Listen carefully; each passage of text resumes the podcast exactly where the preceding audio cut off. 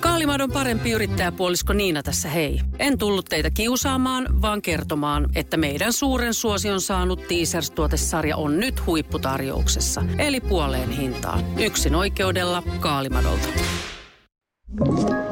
Tämä on Podplay Podcast.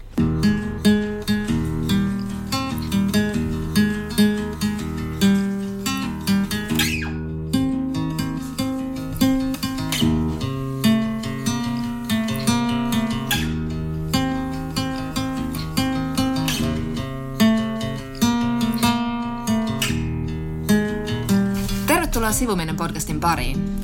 Minä olen Johanna Laitinen. Minä olen Jonna Tapanainen. Ja tässä podcastissa me puhumme siitä, mistä ei ole puutetta. Eli hyvistä kirjoista. Johanna sanoi, että meidän pitää lähteä heti asiaan. Eli mitä alkuvitsejä ja kuulumisia ei kuulemma rallatella, koska aika loppuu kesken. Niin, se. Miksi me ei koskaan saada tehdä semmoista kahden tunnin jaksoa? Kysyn vaan. Ei meitä kyllä toisaalta kukaan kielläkään. Hei, mä voin kertoa yhden vitsin tähän alkuun. Okei. Okay. Koska me puhuttiin viime jaksossa Harrystä, ja nyt mä oon melkein kuunnellut Harryn kirjan, mm-hmm. niin mä näin Reductressin miimin, anteeksi, meemin. Ihmisillä on taas vaikeuksia lausua englantia. Tai suomea. Tästä ja nyt mä suoraan sanottuna unohdin, miten se meni se meemi. Niin... Tää oli hyvä. Ots, minäpä näytän. Näytät. Niin, tai siis katon. Mikä sille? Kattokaa kaikki. kuvailla. Tässä on tämmöinen nainen, jolla on kuulokkeet ja tekstinä on I lived it. I listened to a man speak uninterrupted for 15 hours. Ai niin, ja sä lähetit ton. Mä olen melkein tehnyt sen. Ja mä palan halu, halusta puhua sitä, mutta mä ymmärrän, jos fuka muu ei halua, että mä puhun siitä enää. Mutta se ei itse asiassa ole sille syy, vaan syy on se, että mä oon kieltänyt sua puhumasta mm. siitä, koska minä haluan. Myös ehkä mäkin kuuntelen sen, mutta tota, mutta mä en ole vielä aloittanut, niin sen takia sinun täytyy hillitä tänään me, itsesi. Me tehdään toinen erikoisjakso tästä. Kyllä. Mutta itse asiassa viime jakso oli täynnä asiaa Harrystä. Ja mulla jäi sitten siinä hötäkässä puhumatta kirjasta, joka mun piti liittää, kun puhuttiin kuitenkin tunteista ja traumasta ja kaikesta tällaisesta, niin mä haluan nyt jo tälle Aallon harjalla puhua siis lyhyesti Iida Rauman hävityksestä, koska se teki muhun niin hirveän ison vaikutuksen. Se on ensinnäkin niin kuin kirjalliselta ratkaisulta tosi hieno. Siinä on mahtava tämmöinen alter ego-ratkaisu, että on tämmöinen niin kuin kirjailija sekä nimeltä että hänen tuotannoltaan muistuttava Ira. Ja sitten on tämmöinen hänen luokkatoverinsa, joka on valmistunut opettajaksi ja hän kulkee tässä vain nimellä A. Ja nämä molemmat on kouluväkivallan uhreja. Sitten tässä on kuitenkin se ratkaisu, että tässä lopussa on Iida Rauman aitoja päiväkirjamerkintöjä, jotka sitten on tässä kirjassa pantu tämän henkilö Aan päiväkirjaotteiksi.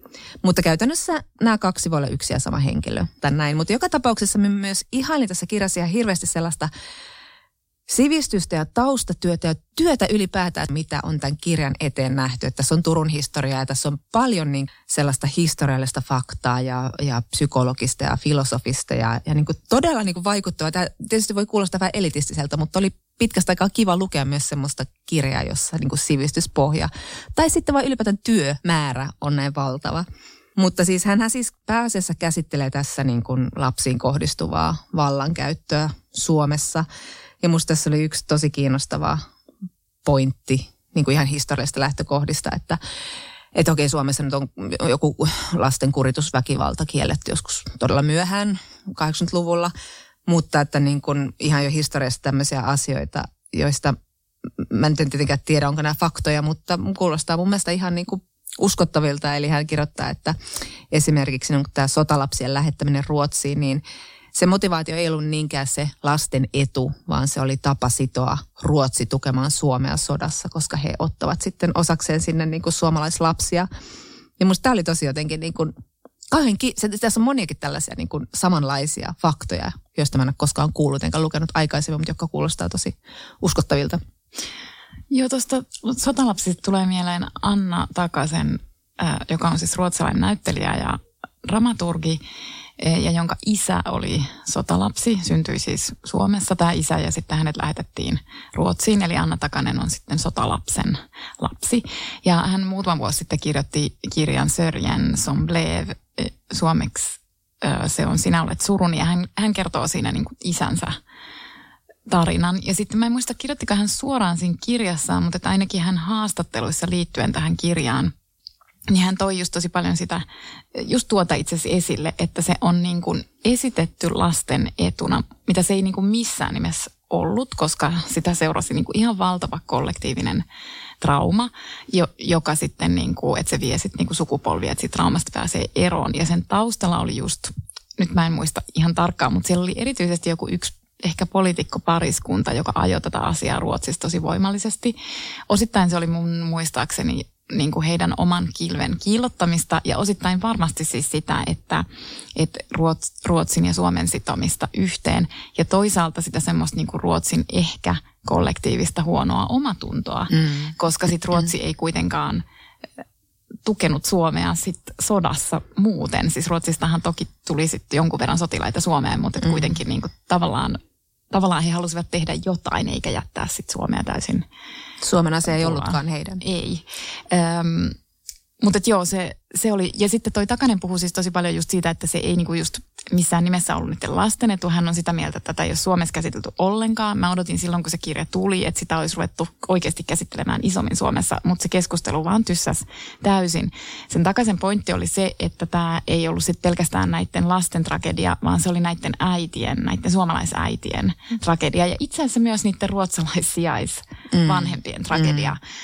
myös, koska siellä Ruotsissa näitä sijaisvanhempia opastettiin, että he ei saa kiintyä näihin lapsiin. Että se oli niinku tavallaan oikea tapa toimia, mikä oli siis ihan kauheata sitten tietysti myös niille lapsille, mutta myös niille sijaisvanhemmille.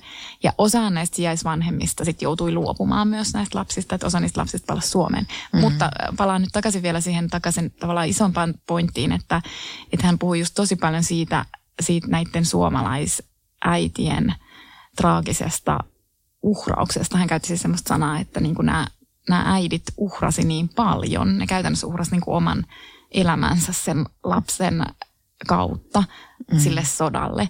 Ja sitten kun se sota päättyi, niin näin laisilla ei ole missään vaiheessa sodan jälkeen ollut tilaa käsitellä sitä tai puhua siitä aiheesta, koska sitten niin sotaveteraanit oli se ainut, niin kuin se miesten sota oli ainut, jota käsiteltiin. Kyllä. Ja sitten nämä äidit on vaan niin kuin unohdettu. Mm. Eli tälle traumalle ei ollut tilaa ja näille ihmisoikeuksille ei ollut oikeastaan tilaa, vaan lapset lähdetään Ruotsiin, koska joku taho oli päättänyt. Ja tämä Rauman kirja on muutenkin tosi hieno kuvaus tällaisesta, niin kuin vaikka me nykyisin ollaan totuttu tähän lasten etupuheeseen, niin hänkin kirjoittaa tässä siitä, että kuinka, kuinka aina sillä perustellaan todella moni asia Varsinkin aika usein silloin, kun joku tahtoo ajaa jotain erityisen luotaan työntävää agendaa, kuten Rauma kirjoittaa. Ja tämähän nyt tulee mieleen tässä uudessa translaissa, jossa laste, lapset ja nuoret jätettiin sen ulkopuolelle heidän etunsa nimissä. Mutta joka tapauksessa Mä tiedän, että moni on jo lukenut tämän kirjan, joten, mutta mä oon jotenkin pohtinut todella paljon. Tätä oli aika raskasta lukea, mutta kuten tämän kirjan kirjailijahahmo sanoi, hän haluaa kirjoittaa just tästä kauheudesta, vaikka sen lukeminen voi olla jollekin raskasta. Ja Rauma kirjoittaa näin tämän kirjailijan suulla, että mutta jos on meidän kouluajoista vähän raskasta lukea, niin oli niitä kanssa vähän raskasta elääkin. Ja väkisinkin alkaa miettiä, että onko kirjallisuuden tehtävä sitten kirjoittaa vaan niistä, joilla on asiat aika hyvin. Niistä, joilla on toivoa. Että mitä vitun onnenhetki on jollain tuotantoeläimellä. Ja sitten hän pohtii sitä, että niin kun keskiluokkaiselle lukijalle voi korkeinta tarjota pahaa mieltä, jos sitä edeltää tämmöinen Romeo ja Julia tyylinen suuri rakkaus ja onni, onni ja jotain kunnon itkuporno, että pääsis lukija hirvittelee, että oi voi, kun oli outo ja onneton ja tyhmä koulukiusattu raukkaparka. Mutta kiva, että se kumminkin reipastus ja sai apua. Tässä on siis tämmöistä Turun murretta. Mulle tulee tuosta just mieleen tuosta se, että, että ehkä viime vuosina musta on tuntunut, että kirjailijoita on niin kuin vastuullistettu just siitä, että millainen olo lukijalle tulee jostain kirjasta. Ja se on mun mielestä aika hurja keskustelu, koska se ei oikeasti ole kirjailijan tehtävä ajatella, että tuleeko niin kuin jollekulle paha mieli mm. siitä, sille niin kuin vastaanottajalle siitä kirjan aiheista. Että jotenkin musta tuntuu, että melkein niin kuin kaikki kirjailijat, jotka liikkuu jollain niin kuin elämän nurjan puolen alueella ja käsittelee niin kuin kärsimystä ja synkkyyttä ja rumuutta ja vaikka pahuutta ja kauheutta, niin ne on joutunut jotenkin erityisen paljon perustelemaan niitä valintoja viime vuosina. Mm, aivan. Meille sitten jää osaksi lukijoina keskustella siitä, millaisia tunteita se herätti ja miksi tätä oli raskasta lukea, mutta että kirjallinen, kirjallinen ei tarvista pohtia, että pystyinkö lukemaan tätä iltaisin vai pitikö lukea vain päivisin. Koska siis Kuitenkin tässä oli myös tämä hienoa, miten tämä Rauma näyttää sen niin kuin koulu. Mä käytän tämä kiusaustermiä, mutta koulukiusauksen uhrin, sen sattumanvaraisuuden, että, että vaikka me puhutaankin paljon siitä, että ei pitäisi puhua niistä uhreista, vaan tekijöistä, niin kyllä me edelleen me mietitään jotenkin automaattisesti, mikä aiheuttaa sen kiusaamisen, mikä siinä lapsen ominaisuudessa tai nuoren tai vaikka työpaikkakiusattu, mikä, sen, mikä siinä herättää sitä inhoa ja vihaa. Ja mulla tuli mieleen, Rauma kirjoittaa aika paljon tälleen niin kuin kulttuuritutkija Sara Ahmed maisesti siitä, että kun Ahmedhan puhuu rasismista, että se ei tavallaan niin kuin sen pohjalla oleva semmoinen viha, se ei tavallaan liity siihen niin kuin rasismin kohteena olevan ihmisen ominaisuuksiin, vaan se rasismi on niin kuin kiertävää, joka etsii tavallaan sitä kohdetta ja, ja niin kuin se on osa sitä semmoista affektiivista taloutta. Että se ei ole niin kuin minkään, se ihminen ole sen määrä niin kuin alkupiste tai loppupiste, vaan se on osa sitä, niin kuin sitä, sitä taloutta, missä tämä tunne syntyy. Eli pelo ja vihan niin kuin tuottamana tämä rasismi, niin ihan samalla tavalla tämä niin koulukiusaus. Se tulee sieltä jostain niin kuin syntyy siinä jossain siinä niin ryhmässä ja etsii sitä sellaista niin kohdetta. Että, että vaikka se ei mikään luonnollinen järjestys, että ihmisten täytyy löytää se yksi, joka suljetaan ulkopuolelle tai jotain, jota piinataan, vaan niin kuin, se on jotain sellaista niin kuin lauman sisällä sikiävää julmuutta ja sellaista niin kuin tarttuvia tunteita. Ja just niin kuin Ahmed puhuu, että tunteet ei synny yksilöstä, vaan ne lähtee, ne syntyy niin kuin ihmisten välillä. Ne on sellaisia ilmiöitä ja just semmoisia tarttuvia ja vahvistuu siinä ihmisten välisessä kanssakäymisessä. Ja sitten kun se on, niin kuin, siinä on kysymys vallasta siinä kiusaamisessa ja se niin kuin melkein sit näyttäytyy just joltain niin kuin valtakamppailulta, koska sitähän se niin kuin just, just on, että jos siinä yhteisössä etsitään, että ketä voi kiusata, sitten varmaan niin kuin koke, siinähän niin kuin tavallaan kokeillaan myös kiusata enem, enemmän ihmisiä. Sitten voi olla, että joku onnistuu jostain syystä niin kuin välttämään sen kiusatuksi tulemisen. Mm, mm. Että se tavallaan niin kuin jostain syystä reagoikin jotenkin että siitä ei seuraakaan ehkä lisää mm. kiusaamista. Mutta se, niin kuin, se on myös semmoista tosi, että kun siinä on just kysymys siitä valtakamppailusta, niin sitten ne muutkin, jotka ei just kiusaa, niin nehän niin kuin yrittää ikään kuin sommitella itsensä si- niihin valta-asetelmiin mm. myös. Mitähän mä nyt yritän hakea tällä. Mutta jotenkin sitä, että niinku tavallaan just se, just se, että miksi kiusaamiseen ei vaikka ne muut välttämättä puutu, niin sehän liittyy just siihen, että ne niinku pelkää menettävänsä jotain, eli ne pelkää menettävänsä se jonkun turvallisen mm. aseman. Ja sitten kaikki varmaan vaistoa, mitä sattumanvaraista se on, että se voi yhtäkkiä se kääntyäkin sä teet yhden virheen tai et välttämättä tee sitä virhettä vaan, tai asetut puolustamaan kiusattua tai muuta vastaavaa. Niin, niin ja mäkin itse asiassa luulen just, että ihmiset niinku tavallaan ehkä tiedostamattaan ymmärtää, että se on tosi sattumanvaraista. Mm. Ja sitten se puhe siitä just siitä uhrista ja niiden syiden etsimisestä itse asiassa kertoo, että ihmiset vaan yrittää vakuuttaa itseään, että he eivät koskaan voisi joutua samaan tilanteeseen. Mun mielestä se on enemmän niin kuin itsensä ikään kuin ylipuhumista. Mutta jotenkin kun tämä nyt liittyy näihin kahteen tai yhteen koulukiusattuun, niin tämä kuitenkin laajenee tosiaan maapalloon, sitä mitä me tehdään maapallolle ja sitten sit tämä laajenee Turun kaupunkiin, joka niin kuin tuhotaan viimeistä kiveä myöten.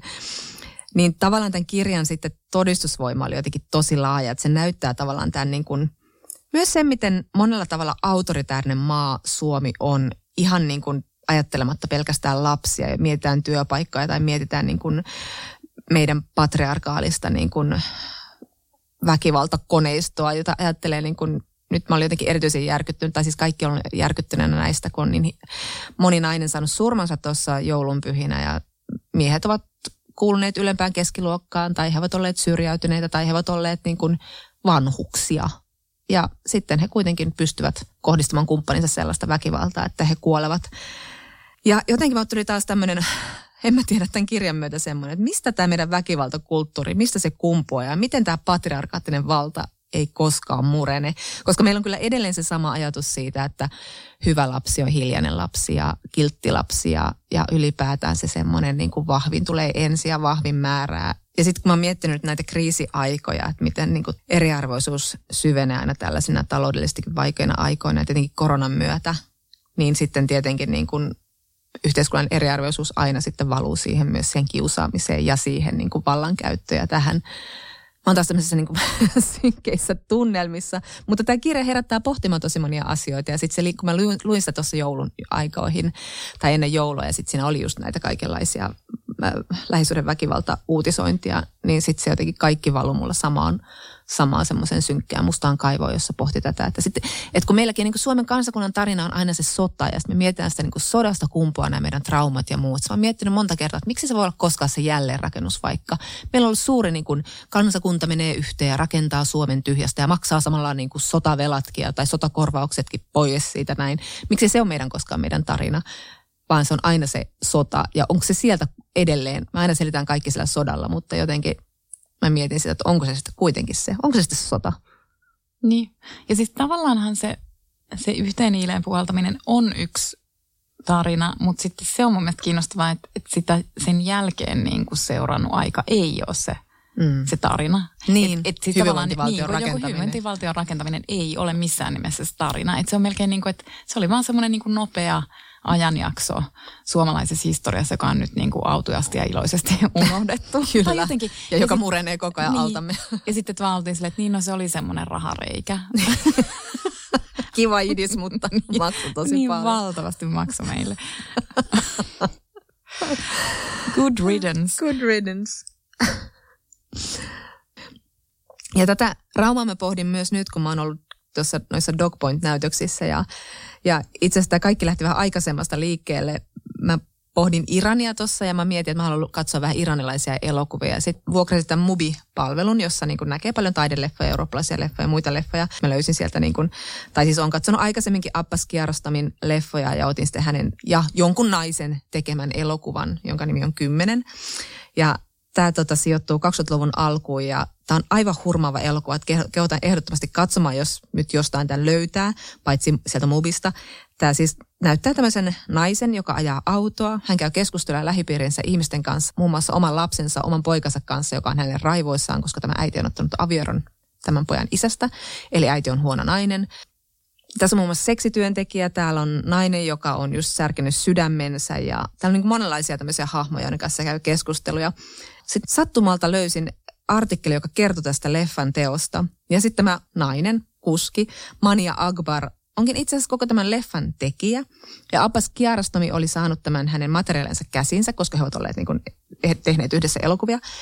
Ja sitten hän oli vain niin kuin koostanut ja leikannut tämän leffan ja laittanut sen ulos. Se sai ensi esityksensä Kannesissa ja, ja kaikki julisti sitä Abbas Kiarastamin ja Mania Akbarin yhteisenä elokuvana, kun se oli tämän naisen käytännössä oma elokuva. Ja Mani Akbari on puhunut sitä vasta nyt siis. Luin tämän artikkelin tuoreeltaan melkein, se tuli tuossa vuodenvaihteessa. Ai toi on se salaisuus, miten niin kuin pystyy olemaan tuottelias ihminen, kyllä, muille, muille Kyllä, juuri niin, niin. Ja tähän nyt on miehet tehneet maailman sivu. Ai oppas kivan, kivan taulun maalannut, mä laitan sen omiin nimiini. Mutta joka tapauksessa, sitten ihan kolmas sattuma oli se, että nyt kun DocPoint alkoi, niin tämä Mania Akbar oli täällä vieraana. Sitten mä sanoin, että mitä tämä on mahdollista. Hän todellakin oli täällä vieraana ja hänen uusi elokuvansa, joka käsittelee iranilaisen elokuvateollisuuden katsetta naiseen äh, oli sitten äh, How Dare You Have Such a Rubbish Wish, oli nyt, jonka mä kävin katsomassa eilen. Se on semmoinen feministinen essee-elokuva, joka tutkii tämmöistä male gazea. Ja tämä Mani oli sitten siellä niin kuin Q&Aissa ja hän sanoi vain, että No, kuten näette, niin patriarkaatin katse naiseen on kauhea, mutta islamilaisen patriarkaatin katse on vielä kauheampi. Ja näissä tosiaankin nämä naiset oli fetisoituja, objektivioituja ja heitä raiskataan. He ovat jatkuvasti siinä niin kuin miehen katseen alla niin jotenkin julkean silmiinpistävästi. Ja sitten islamilaisen vallankumouksen tultua 1979 tämä fetisoiva ja seksuaalisoiva katse muuttuu semmoiseksi edelleen fetisoivaksi, mutta nyt siinä fetisoidaan semmoista huiviin pukeutunutta mm. rukoilevaa pyhää naista. Mä haluaisin vain sanoa tästä sen, että että ensinnäkin Mania Akbar, etsikää kaikki hänen leffansa. Niitä on tosi vaikea löytää, koska niitä ei löydy myöskään sieltä Mubista. Abbas Kierasta, niin mm. leffat kyllä löytyy. Vaan, mutta että, ehkä voit katsoa jostain... ne ja olla silleen, että ne varmaan on tämän. ne varmaan on sen Manian tekemiä. Manian tekemiä. Mutta siis tämä Mania asuu nykyisin Lontoossa, koska hän ei voi tietenkään palata Iraniin, mutta hän on ollut aina tämmöinen niin kuin feministi ja aktivisti ja mä katsoin häntä vaan niin kuin suuresti ihaille ja mietin, että mitä minäkin olen elämässäni tehnyt. Hän on siis todellakin niin kuin tehnyt kaikkensa. Hän on myös elänyt hyvin modernia elämää, ottanut tosiaan avieroja ja tehnyt näitä leffoja. Ja tässä kyseisessä esse-elokuvassa hän on alasti ja hän, häntä tatuoidaan siinä samalla, kun on näitä otteita tästä irlannilaisesta elokuvahistoriasta.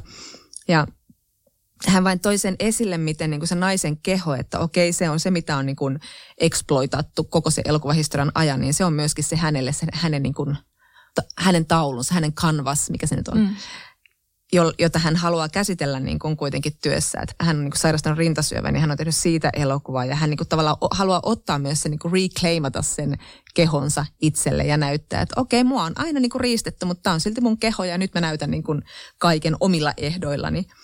Ja tämä mulla itse asiassa tämä Mania Akbarin esse rinnastuu tosi paljon nyt tuohon Pamela Anderson dokumenttiin mm. Netflixissä, mutta mä menen siihen nyt, puhutaan siitä ehkä joskus toiste.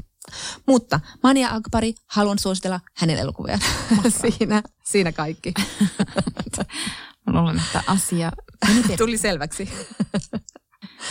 mutta olemme luettu siis kirjakin. Olemme lukeneet kirjan, josta muistaakseni viime syksynä, kun summattiin syksyllä julkaistuvia kirjoja, niin sitten sitten nostettiin tämä yhtenä, yhtenä kiinnostavana syksyn kirjoista. Kyllä.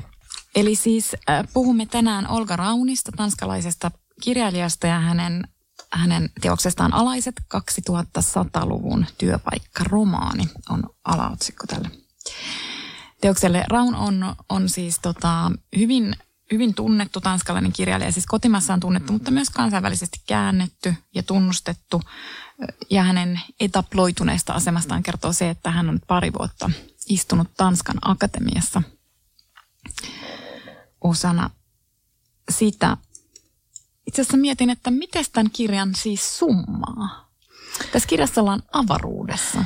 Tässä ollaan aluksella, jossa osa, osa matkustajista tai hen, henkilöstöstä on kotoisin maapallolta ja he ovat ihmisiä – ja sitten osa on ihmisen kaltaisia.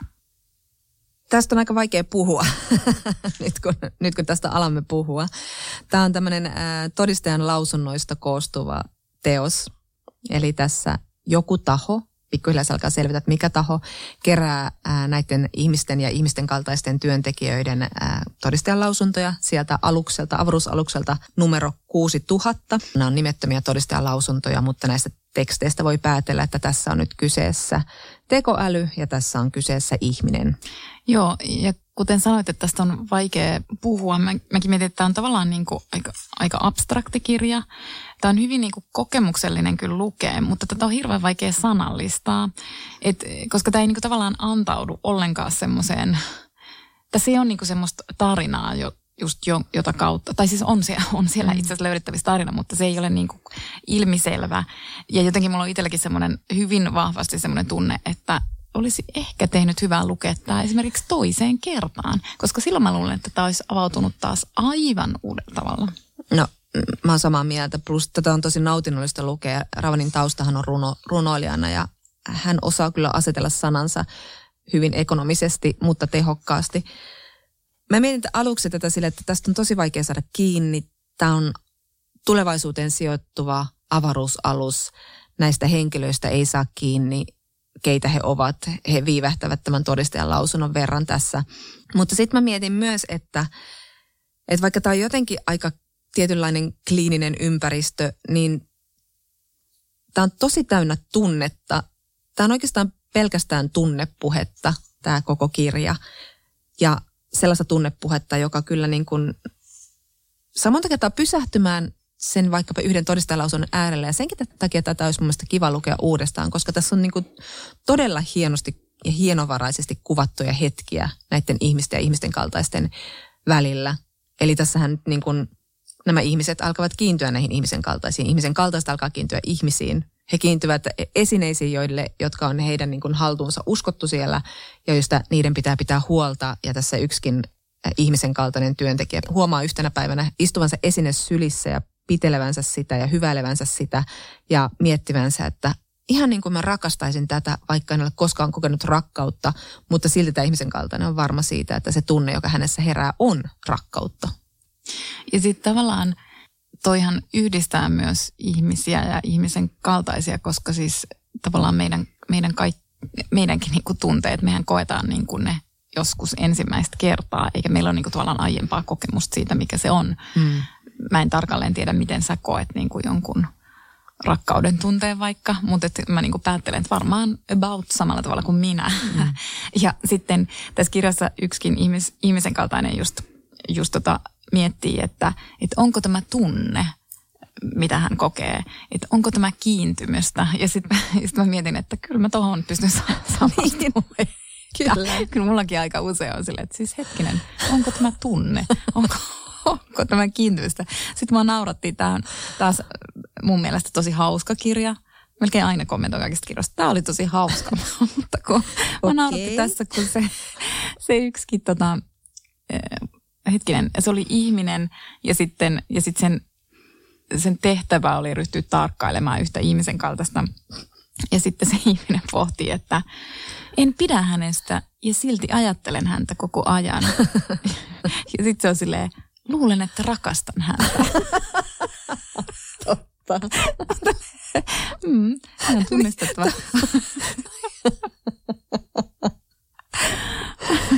Joo, ja sitten tässä on, tässä on just tällaisia, nämä kun ne pohtii näitä tunteita, että ihmiset ottaa ne itsestään selvinä, että millä on nyt tämä tunne ja näin, mutta nämä tekoäly miettii tosi paljon sitä, että onko tämä nyt se tunne. Ja sitten tässä on yksikin pohtii semmoista, että hänellä on niin jotain tunnereaktioita, jotka ilmeisesti on vähän ongelmallisia hänen työsuorituksensa kannalta, niin sitten hän pohtii, että mutta onko nämä hänen niin kuin, nämä reaktiot nyt sitten niin kuin inhimillisiä? Että jos ne on, niin hän haluaisi mielellään pitää ne, kiitos. Mm. että hän ei halua, että hänen ohjelmistaan tuunataan, jotta hän pääsee niistä eroon, vaan hän haluaa just pitää näistä inhimillisistä tunteista kiinni. Ja tämä tuo kirja tuo alussa vähän mieleen nyt tietysti tekoälyteemansa myötä myös niin kuin Klaran ja Auringon, jossa just tämä tekoäly oppii ilmaisemaan tunteita tosi herkästi, kun hän tarpeeksi viettää aikaa ää, ihmisten parissa. Mutta sitten tässä on niin kuin aika paljon sellaisia kohtia, semmoisia murheellisia kohtia, että täällä niin kuin annetaan ihmisille, joilla on ollut vaikkapa lapsia maan päällä. Maata on ehkä kohdannut ekokatastrofi, tai kun ollaan tulevaisuudessa, niin on kohdannut ekokatastrofi. Ja, ja sitten näille ihmisille annetaan tämmöisiä lapsihologrammeja. Mutta mä palaan taas nyt vähän tähän kulttuurin tutkija Sara Ahmedin, koska siis musta tämä oli myös hyvä esimerkki siitä, että ne tunteet ei synny sieltä yksilöstä, vaan ne on tämmöisiä, että myös se tekoäly voi oppia ne siinä ihmisen, ihmisympäristössä siinä, miten se niin kuin vahvistuu siinä yhteistyössä ja kommunikaatiossa ja muussa. Joo ja sitten tai että tämä kuitenkin niin just kartoittaa semmoista niin kuin ihmisyyttä, koska sitten äh, tässä oli myös ainakin yksi niistä aluksen ihmisistä, joka, joka tota, oli siellä, niin kuin, piti huolta niistä esineistä. Mm. Ja, ja sitten se tavallaan, mitä se teki siinä, niin oli, että se rupesi niinku projisoimaan niinku omia tunteitaan niihin esineisiin. Öm, ja se, ja se ihminen niin pohtii siinä, että, että minun on vaikea ymmärtää, että ei huoneissa olevilla esineillä ole tunteita. Että tavallaan että hän ei niin oikeastaan niin hyväksynyt sitä, että niillä esineillä ei ole tunteita. Ja sitten kun hän kerran sit löytää sieltä huoneen lattialta esineen, joka surisee, niin, niin sitten tämä ihminen ajattelee, että se kärsii ja että se on niin kuin levoton se esine. Ja sitten se ihminen jotenkin kokee sen vuoksi häpeää, koska se ei ole onnistunut pitää huolta siitä esineestä. Ja siis mä mietin, että toi on tosi tyypillistä ihmisille, että mehän niin kuin, että me kuvitellaan tietävämme, että mitä toiset ajattelee ja tuntee. Ja sitten sen jälkeen se meidän kuvitelma herättää meissä jonkun valtavan voimakkaan tunnereaktion. Mm, juuri niin. Ja sitten mä mietin myös, kun nämä esineet on tosi arvoituksellista ja kirja ylipäätään on vaikea niin kuin yleensä kuitenkin sitä luo jonkinlaisen avaruuden, tila-avaruuden päänsä sisällä, mutta tässä on vaikea nähdä, että mi, mm. missä ollaan, mitä nämä tilat on ja mitä tapahtuu ja mitä ne esineet on. Mm. Se on tosi hermostuttavaa, koska ne on tosi niin kuin tärkeitä näille ja niistä pitää ehdottomasti pitää huolta. Ja lopussa ilmenee, että niillä on jonkinnäköinen pulssi myös, mm. mutta ovatko ne jotain memorabiliaa tuhoutuneesta maapallosta vai mitä, mitä ne on, sitä ei tiedä. Ja itse asiassa toi, no sä mainitsit jo niistä lapsihologrammeista ja just toi, että onko ne just jotain, sille mä niin kuin jotenkin ajattelin, että, että ne olisi niin kuin jotain ikään kuin todistusaineistoa sieltä menneisyydestä. Mutta että mä myös luin tätä, tätä paljolti niin kuin kirjana muistoista ja niin kuin muistojen roolista ihmisen elämässä. Että tosi moni niistä ihmisistä muistelee sitä maapalloa ja ne kaipaa sitä entistä elämää. Ja joku niistä sanoikin, että mitä muuta minulla on jäljellä kuin muistot menetetystä maapallosta. Elän menneisyydessä. Ja tosi monelle näistä aluksen ihmisistä ne muistot on painolasti, että se jotenkin se, se entisen elämän muisteleminen äm, ja erityisesti jos sitä tekee niiden muiden ihmisten kanssa siellä aluksella, niin se tekee nämä ihmiset onnettomaksi. Että se, se ihana joku entinen elämä on tuhoutunut ja sen takia ne muistot sitten tuntuu vaan kipeiltä. Ja, ja ne saattaa jopa tuntua niin kipeiltä, että osa näistä ihmisistä menettää melkein niin kuin tulevaisuuden uskonsa sen takia, koska ne muistot ikään kuin masentaa. Joo, ja tämä oli se murheellinen tavallaan elementti tässä kirjassa, koska ne on todella niin kuin kivuliaita ne muistot ja ne on aika pieniä arkisia tilanteita, mitä ne muistaa, että ne katsoo tähtitaivasta ja vaimo nukkuu vieressä tai on sen lapsen kanssa tai jotain vastaavaa, niin ne on, ne on tässä se, varmaan semmoinen niin surumielinen osuus. Kyllä. Ja, sit, ja sitten siellä, olikohan se aika loppupuolella sitä, niin yksi niistä ihmisistä miettii, että, että ihmisen kaltaiset uskovat yhä, että heillä on edessään elämisen arvoinen elämä. Meille esineet ovat kuin keinotekoinen postikortti maapallolta. Heille ne ovat postikortti tulevaisuudesta. Siis tosi hieno, hieno sitaatti tavallaan niiden esineiden roolista ja niin kuin, että kumpaan suuntaan ajassa ne niin kuin ajatukset vie. Mm. Mutta sitten sit mä mietin, että, että tässä, tällä aluksella ja ilmeisesti he olivat sitten jonkun planeetan läheisyydessä tai Kyllä. laskeutuivatkin. Uusi löytö. Niin, mutta tietyissä tilanteissa ne muistot oli myös niin kuin ihan konkreettisesti tosi vaarallisia niille, koska semmoisessa tilanteessa siis, jossa ympäristö muuttuu mm. niin kuin pitkälti. Mm. Eli täällä on yksi kohtaus tässä kirjassa, jossa, jossa tota, mä nyt oletan, että he olivat ihmisiä ja siellä, siellä uudessa paikassa tuli lumisade. Mm. Ja sitten he niin kuin, tavallaan niiden muistojen ohjaamina, mitä niin kuin lapset tekee, kun lumisade tulee. Eli nostetaan niin kuin kasvot ylöspäin ja avataan suuni, niin että lumihuutella tippuu kielelle. Mutta he huomasivat, että se lumi olikin emäksistä ja ne sai siitä niin kuin, tosi pahoja palovammoja. Että se niin kuin, tavallaan oikein vielä vahvisti sitä, että ne, että ne ei ole pelkästään kivuliaita ne muistot, vaan että ne voi olla siis tosi vaarallisia. Mm, aivan. Ja tämähän on myös kirja työstä. Tämä on työpaikkaromaani, on tämän alaotsikko, 2100-luvun työpaikkaromaani ja siitä, miten niin kuin tehokkaita, miten paljon tehokkaampia ihmisen kaltaiset työntekijät on. Että se on niin kuin tässä yksi kertoo, kuinka semmoisen ihmisen kaltaisen kasvattaminen työntekijäksi on paitsi nopeampaa, se on varmempaa, kun sitten taas niin kuin ihmisellä menee, se tuotantoaika on noin 20 vuotta ennen kuin se on kunnon työntekijä. Ja ihmisäiti voi tehdä pahoja virheitä. Mutta sitten tässä on myös mahtavia tämmöisiä, että tämä on ehkä salakavalaa huumoria, kun tässä yksi ihmisen kaltainen pohti, että, että niin kuin ihmiset on aika niin kuin tietyllä tavalla kiinnostavia, koska he puhuvat siitä, kuinka he kokevat olevansa enemmän kuin työnsä. Jota ihmisen kaltainen on vaan, että tässä työ on se, mitä tehdään, ei ole mitään muuta. Mua myös nauratti se, että tota, aluksen kapteeni, joka oli työuupunut, ja joka, joka ei just sille, että vaikka hänkin oli varmaan sen 20 vuotta niin kuin kasvatettu siihen työhön, mutta hän oli silti useless, koska koska hän vaan totesi, että hän ei siis kykene näiden ihmisten kaltaisten työtahtiin. Ja sitten sit siinä kävi ilmi, että hänelle, hänelle, hänelle on niinku yritetty peptookata sille, että et nyt vaan tota, nyt vaan pidät yhden lepopäivän ja kyllä se siitä. Mutta se oli ihan, se halusi vaan lopettaa sen työn, se ei enää kyennyt.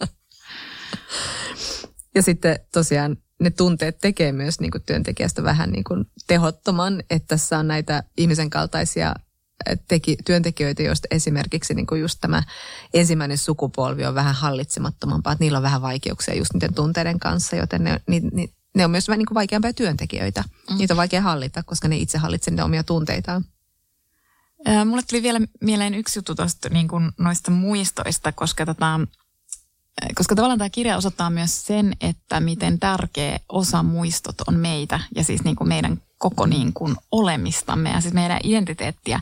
Ja siis siksi meitä kaikki ahdistaa niin kuin kaikki muistin häiriöt ja niin kuin muistisairaudet ja muuta, koska ne niin kuin uhkaa sitä, keitä me olemme. Aivan. Ja me kaikki niin kuin ymmärretään niin hirveän selvästi, että, että ilman muistoja me ei oltaisi meitä. Ja, ja tässä kirjassa tavallaan siellä loppupuolella, nyt tulee ehkä pieni spoilaus, mutta eli sulkekaa korvanne, jos haluatte, mutta siis sitten kun kollektiivinen loppu alkaa olla edessä, niin sitten yksi oletettavasti ihmisen kaltainen kysyy, että miten, että miten voi elää sen tiedon kanssa, ettei kukaan tule muistamaan näitä päiviä. Ja se on tosi hurja ajatus. Ja tämäkin on ehkä vähän semmoinen spoileri.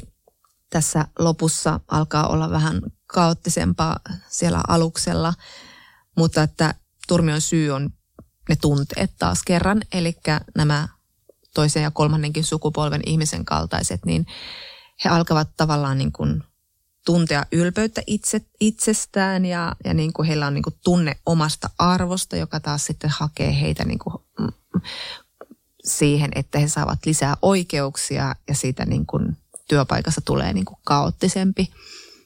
Ja sitten mä mietin, että kuinka paljon tästä lopusta voisi sanoa, mutta se on kuitenkin hieno kuvaus siitä, että tavallaan tämä niin kuin on myös vähän semmoinen in your face lukijalle, koska mä lukijana luin tätä tietenkin koko ajan niin kuin ihmisen näkökulmasta ja sitten niin kuin ihminen hallitsee ja sitten on, tässä on näitä ihmisen kaltaisia työntekijöitä. Mutta tässä on niin kuin, esimerkiksi tämmöinen ote kertoo siitä, että miten tätä katsoo. Tavallaan kirjassakin välillä katsotaan tietenkin ihmisen kautta tätä maailmaa. Tämä on todistajan lausunto 153. Eilen näin kun kadetti numero 21, joka on naisen kaltainen, seisoi yksin oleskeluhuoneessa esineiden keskellä. Hänellä oli silmät kiinni. Katsoin häntä pitkään. Ihminen tarkasteli luomustaan. Hän seisoi aivan hiljaa ja syvästi keskittyneenä. Sitten hän avasi silmänsä ja katsoi minua ja hänellä oli kyyneleet silmissä. Minulle tuli voimakas tunne, että me olemme epäonnistuneet ja että meidän aikamme on ohi.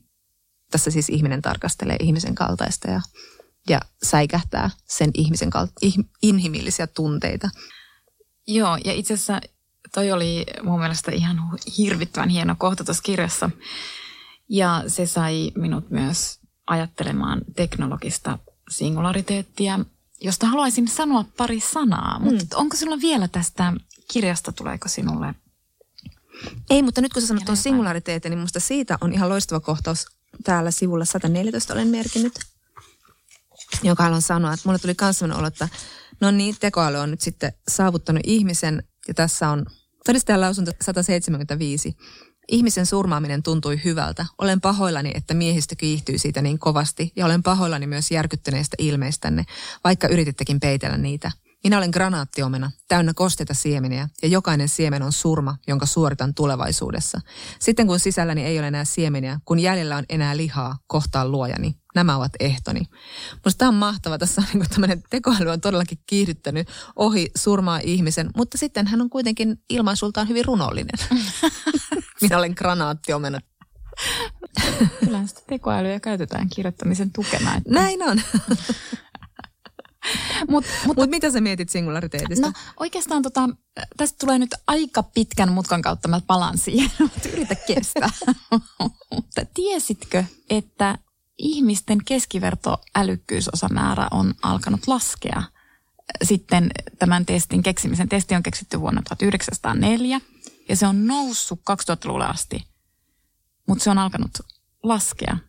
Eli on ollut niin kuin, että joka vuosikymmenen se on vaan niin kuin kasvanut, kasvanut, kasvanut – eli tavallaan, että ihmisen älykkyys on kasvanut. Okei, siis on tietysti hyvä muistaa, että älykkyysosamäärä ei kerro niin kuin kaikenlaisesta älykkyydestä, että, että sillä on hankala mitata jotain luovaa ongelmanratkaisukykyä tai uuden oppimisen taitoja, mutta sillä on nähty yhteys niin kuin innovaatioihin ja talouden kasvuun, jos se, nyt, jos se nyt on enää arvo, mutta ymmärrät mitä tarkoitan. Kyllä.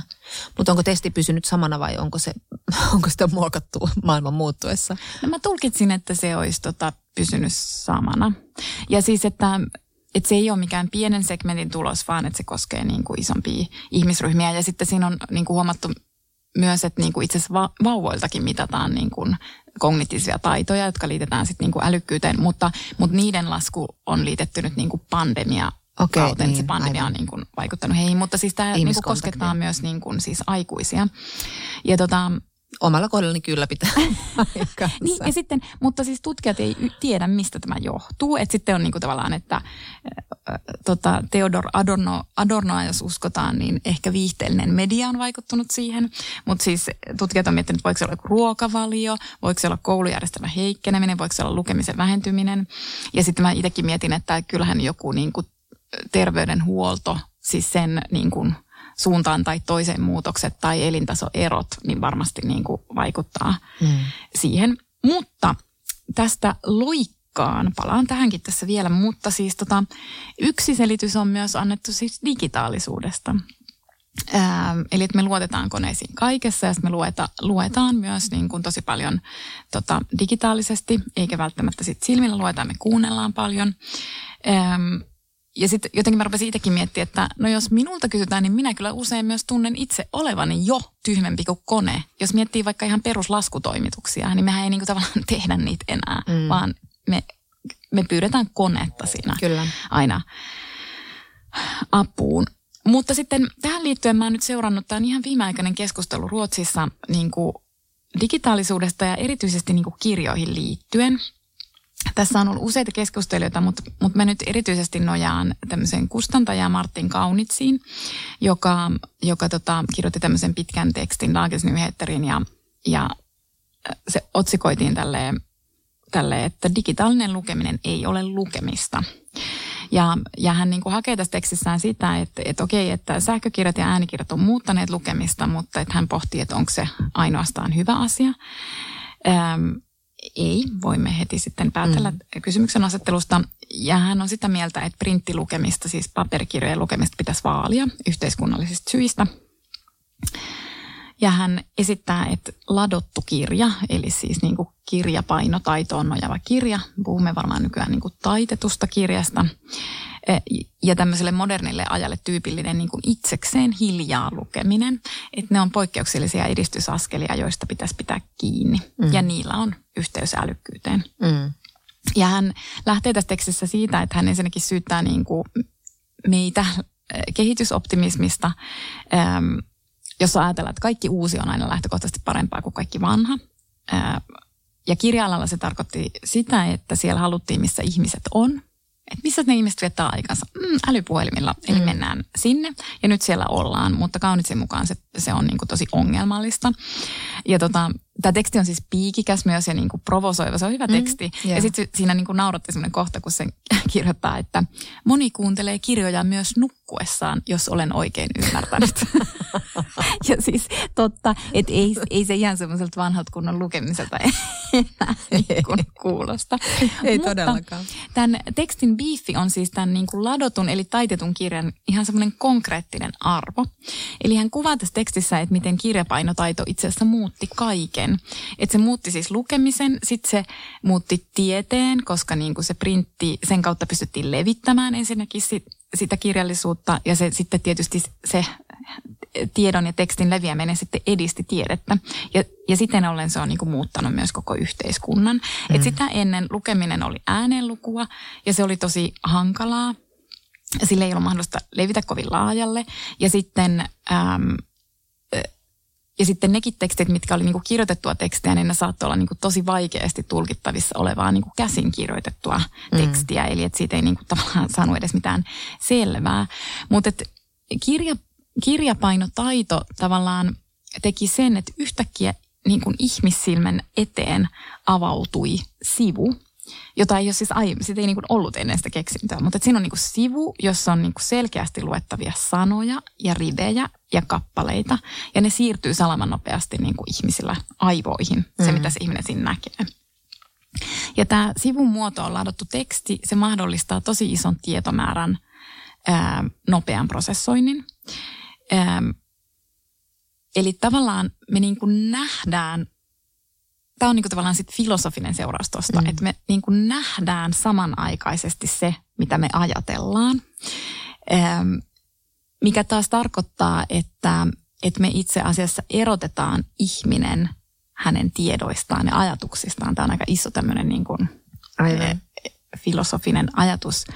Mutta se myös tarkoittaa, että kun me ymmärretään, että ihminen on eri kuin hänen ajatuksensa, niin sitten se auttaa meitä niinku reflektoimaan ja työstämään niitä ajatuksia, koska ne on niinku ikään kuin ne on tietynlainen kohde. Mm. No sitten hän listaa näitä ladotun tekstin muitakin puolia, eli se, se erottuu muista tavoista siksi, että me voidaan hallita sitä.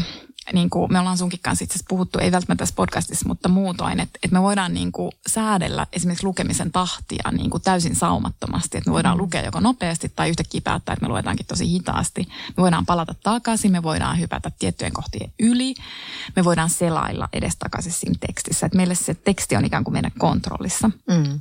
Ja sitten eh, se tukee muistamista se niin kuin nähty teksti, että me saadaan niin kuin konkreettisia muistoja jostain tosi abstraktista, eli siis ajatuksista. Ja sitten tämä muuttuu vielä kiinnostavammaksi, koska siis tämä kyky, mitä itse asiassa niin kuin me silleen silmillä lukies tehdään, niin tämä on siis luonnonvastainen kyky. Eli meillä ei aivoissa valmiina ole mitään lukukeskusta, vaan että se silmillä lukeminen pakottaa meidän eri aivojen osa-alueet yhteistyöhön. Aivan. Ja se ei ole myötäsyntystä se yhteistyö, eikä se niin, kuin, niin tavallaan niin kuin niiden osien et, tota, yhteys. Eli siinä on ensinnäkin, siinä käytetään aivojen kuvakeskusta, kun me nähdään ne sanat. Sitten se niin kuin koodaa se kuvakeskus ne sinne aivojen osaan, joka analysoi sitä. Ja sitten sieltä se menee niin kuin sinne osaan, jossa tapahtuu päättely, eli jossa me sitten tavallaan ymmärretään se mitä me luetaan. Ja sitten se menee sinne osaan, jossa herää tunne, jos herää, jos on herätäkseen. Niin, kyllä, kyllä. Ja tota, mutta et, et, koska tämä ei tosissaan myöntäsyntystä, niin tätä voi niinku harjoitella. Ja tämä Kaunitsan toi esimerkiksi sen, että et tota, et jonkun himolukijan aivot esimerkiksi näyttää ihan erilaiselta kuin sellaisen aivot, joka ei tykkää lukea, koska siellä näitä yhteyksiä, näiden osien välisiä yhteyksiä on muodostunut tosi paljon. Crazyä. Kyllä. Ja tota, tutkijat on sitä mieltä, että tämä taito pitäisi opetella jo lapsena, koska se lukemisen taito ei myöhemmin niin kuin enää kehity. Että se on niin kuin tosi tärkeää, että se tehdään lapsena, jolloin aivot on vielä niin kuin hyvin joustavat. Mm. Ja sitten tää, tässä tulee edelleen taas niin kuin kiinnostava painotus, eli tämän pitäisi siis oikeasti tapahtua siis paperilla, mm. että sillä alustalla on niin kuin tavallaan merkitystä, mutta tätä tässä tekstissä ei kauhean tarkkaan äh, tota, avattu, eli minulle ei saisi vasta jatkokysymyksiä, mutta että niin kuin... Oliko se? mutta, mutta siis, no okei, se on helppo ymmärtää, että okei, että ehkä ruudulla lukeminen, mm. niin se on siis informaation vastaanottamisen kannalta huonompi, koska sinne paperilla se on niin kuin ikään kuin paremmin sommiteltu se teksti. Mutta mut sitten tässä tekstissä sanottiin, että jos niin kuin lukee jotain vaikka niin kuin seinältä, tai vaikka niin kuin hiekkaan kirjoitettua tekstiä, niin se ei jätä samanlaista muistijälkeä kuin siis niin kuin paperilla Aivan. lukeva teksti. No anyways, tätä niin kuin, tämä ei ole siis tämän Kaunitsin tota, omaa läppää, vaan siis kaikki, mistä hän tässä, tässä kirjoittaa, niin, niin kuin lukemiseen keskittyneet tutkijat maailmanlaajuisesti siis kirjoittaa tästä ja puhuu tästä yhä enemmän ja mm. enemmän. Ja, ja sen takia tämä Kaunits esittää, että paperikirja on siis tietysti tärkeä lukutaidolle ja älylliselle stimulaatiolle ja siksi sitä voi pitää niin kuin ihan demokratiaprojektina ja hän, hän itse uskoo, mihin on tosi helppo niin kuin, tota, yhtyä, että niin kuin lukutaidon laskeminen, että se tulee lisäämään yhteiskuntia kahtia jakautumista ja luokkaeroja esimerkiksi. Mm, mm.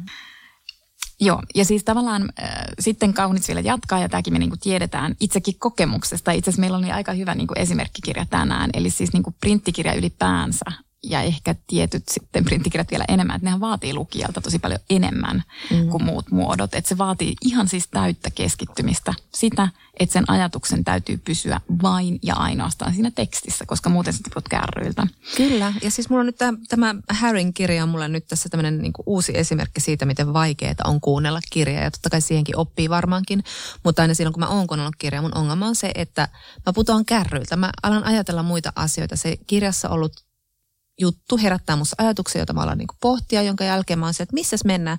Kuka noin sano? No en mä nyt jaksa tässä kymmeniä sekuntia kelata taaksepäin. Se on, sitä jää tosi hähmeä ja outo kuva. Niin, Kyllä.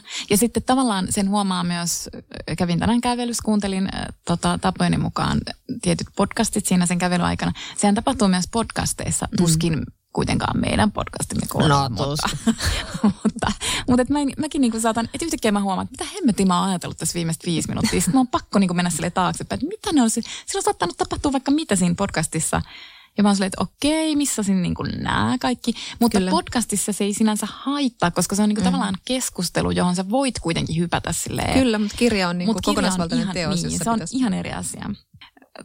Öm, mutta takaisin tuohon, menen vielä tähän lukemisen niin kuin tavallaan siihen vaativuuteen, että se ei vaadi pelkästään lukijoilta, vaan sehän vaatii siis myös niin kuin, sehän on kallis niin kuin yhteiskunnallinen ponnistus. Mm.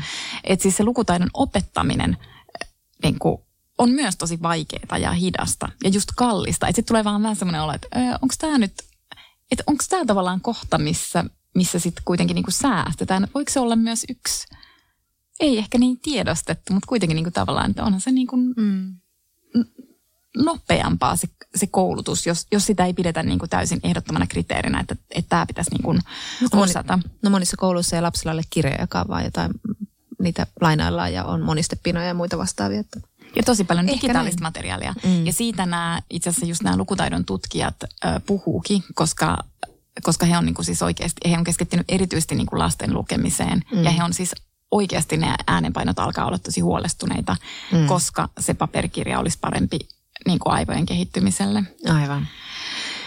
Öm, Okei, ja sitten mä uskon, että Ruotsissa tämä keskustelu jatkuu, koska mä just törmäsin semmoiseen tuoreeseen uutiseen semmoisesta ruotsalaiskoulusta, joka on päättänyt itse asiassa nuor- nuorempien lasten kohdalla olla käyttämättä digitaalisia laitteita, vaan että he käyttää siis kynää ja paperia. Mutta se, miksi tämä nousi uutisiin, oli, että he sai huomautuksen Ruotsin opetushallitukselta, joka perusteli tätä huomautusta niin kuin tieteellisillä syillä. Mutta sitten kun se koulun rehtori kysyi, että mitkä nämä tieteelliset perusteet siis on, niin he eivät saaneet siihen koskaan mitään vastausta. no mutta anyway, äh, varttitunnin äh, räpin jälkeen. Mutta tosi kiinnostavaa. Ja siis kun mä mietin, nopeasti vain mieleen, kun mä luin ton äh, Irene Vallejehon äh, Papyrus kirjan katkeamaton tie, niin se oli jotenkin mahtava ostos siitä, että kuinka on kirjoitettu riimukirjoitusta ja sitten on, on löydetty hieroglyfit ja, tai niin ylipäätään sitä kirjoittamisen kehittymisestä ja sitten siitä, siitä niin kuin, itse sitä niin kuin käyttöteknisestä asiasta eli kirjasta, että kuinka se tie on ollut niin valtavan pitkä, että on tullut jostain eläimen nahoista pergamentteihin ja hankalia rullia ja ylhäältä alas ja vasemmalta oikealle, oikealta vasemmalta ja niin poispäin.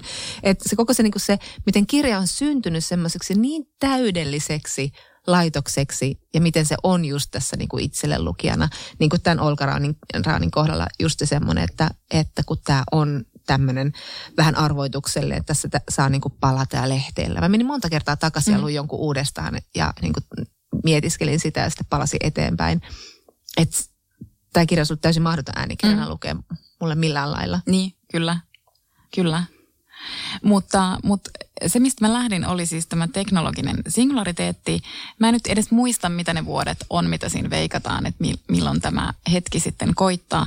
Mutta jos mä tähän kaunitsin tekstiin uskon ja näihin niin kuin, tota, ää, hänen hänen tota, aj- ajatuksiin, niin mä luulen, että me ko- kohdataan tämä sing- singulariteetti näitä veikkauksia nopeammin, koska ihan avitamme itse tätä kehitystä. Niin, no mä mietin itseäni, äh, oliko se eilen illalla, kun mulla oli tarkoitus lukea. Sitten mä otinkin kännykän, vastasin pari viestiin ja sitten mä jouduin meemiluuppiin. Ja sitten mä olin puolitoista tuntia Instagramissa. Ja mä nauroin, siis mä tulin kyllä tosi hyvällä tulle siinä, mutta mä nauroin, nauroin siis puolitoista tuntia jollekin kissameemeille ja muille meemeille. Oli silleen niin kuin, että ah, paras, siis ihan niin kuin siis kyyneleet silmissä siellä makasia. Sitten mä että jää sinä siltä menikin. Mm. Aloin nukkumaan. Mitä helvettiä? Tässäkö on elämäni? no mutta toisaalta se tulee hyvä mieli. Joo, totta kai, eikä, eikä siinä mitään, mutta voin todistaa jo omalla kohdallani tätä singulariteetin avittamista. Silleen, että et minut se jo ohitti. Terve. minut kone, koneet on jo ohittanut. Kyllä kone tietää, kuten sisko se veljes kerrottiin. Siskoisen veli sarjassa. Mutta mulla on tota loppuun vielä tämmöinen, tämä ei ole kyllä mikään kevennys, sori. Mutta... No ei ollut, tässä ollut mitään kevyttä, antaa mennä vaan. No sen takia myös ajattelin, että eikä tässä pitäisi olla jotain kepeä ajatus, mutta tämä ei ole kepeä ajatus, vaan mulle tuli vaan mieleen siitä Raunin kirja just siitä, siitä niin kuin ihmisen epäonnistumisesta silleen, että eiköhän tämä homma ollut tässä, että ei osattu, koska tämä kirja sai mut ajattelemaan aivan uusin silmin näitä multimiljonäärejä, jotka lentelee avaruuteen. Että mähän on siis naureskellut näille mm. tyypeille. Mm jotka siis joko itse lentää sinne tai sitten he rahoittavat muita, muita lentämään sinne. Eli puhun, puhun Richard Bransonista, Jeff Bezosista ja Elon Muskista. Mm. Ja siis kun se on näyttänyt niin kuin semmoiselta överi maskuliinisuuden performoinnilta ja sitten on tullut sellainen olo, että loppuksi toi niin kuin näyttämisen halu koske, koskaan. Mutta nyt kun mä luin ton kirjan ja sitten kun mä kävin katsomassa Avatarin ää, ja molemmissa, molemmissa niin kuin on tavallaan lähdetty maapallolta pakoon jotain, niin sitten mä olin silleen, että, että niin, että jos ajattelee, että maapallo on niin menossa kohti tuhoa, että on niin ilmastonmuutos, tässä ydinsodan uhka kasvanut huomattavasti. Että ehkä näitä avaruuslentoja pitäisikin katsoa siis toisin silmin, eikä siis hekotella niille, vaan että entä jos onkin niin, että nämä multimiljonäärit ei välttämättä tiedostaen, mutta tiedostamattaan ne niinku treenaa pakoa maapallolta. Eli entä jos niitä lentoja katsoo, että ne on vähän semmoisia niinku harjoituspomppuja mm. pois planeetalta, joka on tuhoutumassa. Niin, ne treenaa ne, ne on niin kuin valmiimpia kuin me ja heillä tietysti on resurssit ja mm. meillä ei. Tämmöinen piirteä ajatus tähän loppuun. No sinne vaan kiertäen kiertorataa sitten. Mutta siis mä haluan vielä sanoa tästä, tästä vähän liittyen tuohon sunkin, että tämä Raunin ää, teos jotenkin tukee myös vähän tota, ketä sä nyt tuossa siteerasit, tämä ruotsalainen Kassovic. Martin Kaunitz. Niin ää, sen ajatusta, koska siis mulla ei kesken se ajatus, kun mä sanoin, että, että mä luen tätä kauhean ihmiskeskeisesti ja sitten lopussa tää, tässä on vähän tämmöinen pieni twisti, että itse asiassa ihminen, tämä on taas tämä harha, että ihminen asettaa itsensä niin kuin muiden lajien yläpuolelle. Loppupeleissä se on vain biomateriaalia tässä kirjassa, mutta sitten tässä myös kuvitellaan lopussa maailma, jossa on parempi olla sanallistamatta mitään. Että tässä niin kuin käydään sellainen skenaario, että jatkossa sitten ei tämmöisiä todistajalausuntoja itse tarvitse sanallisesti kerätä, vaan on muitakin tapoja tarkkailla ihmisten, ihmisten kaltaisten maailman toimintaa kuin sanallistamalla niitä. Eli tämä niin kuin tavallaan todentaa tämä kaunitsi, mm. kaunista visiota. Mutta kiva. Kiva juttu, kiva fiilis. E- mä haluan kuitenkin jonkun keventävän sitaatin. Mulle tuli nyt mieleen tuosta Raunista kuitenkin yksi kohta, joka oli mun mielestä myös niin kuin tosi hauska. Siinä oli tosi paljon myös un, unista. Mä en tiedä, kiinnitit sä siihen huomiota, että siinä oli niin kuin paljon unia. Ne, mä ajattelin, että ne liittyy ehkä niin kuin muistoihin, mm. koska voi ajatella, että unia voi nähdä vaan niistä asioista, jotka on niin kuin tavallaan joskus nähnyt, että ne mm. niin kuin on tavallaan jonkunnäköisiä heijastumia muistoista. Mutta siinä oli siinä hauskaa niissä unissa oli myös se, että, että ne oli niin yksityiskohtaisia ja ne tuntui siksi niin todelta, koska unethan on niin kuin samaan aikaan tosi realistisia ja sitten ne on niin kuin samaan aikaan kummallisia. Ja yksi, yksi näki tämmöistä unta, jossa maan päällä entinen poikaystäväni on saanut kolme lasta, kaljuuntunut ja ruvennut käyttämään keltaista uniformutakkia. Tämä voisi olla kenen tahansa ex-poikaystävä.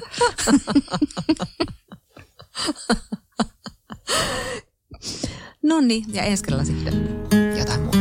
Kyllä. Kiitti, hei. Moi. Kaalimadon parempi yrittäjäpuolisko Niina tässä hei. En tullut teitä kiusaamaan, vaan kertomaan, että meidän suuren suosion saanut Teasers-tuotesarja on nyt huipputarjouksessa. Eli puoleen hintaan. Yksin oikeudella Kaalimadolta.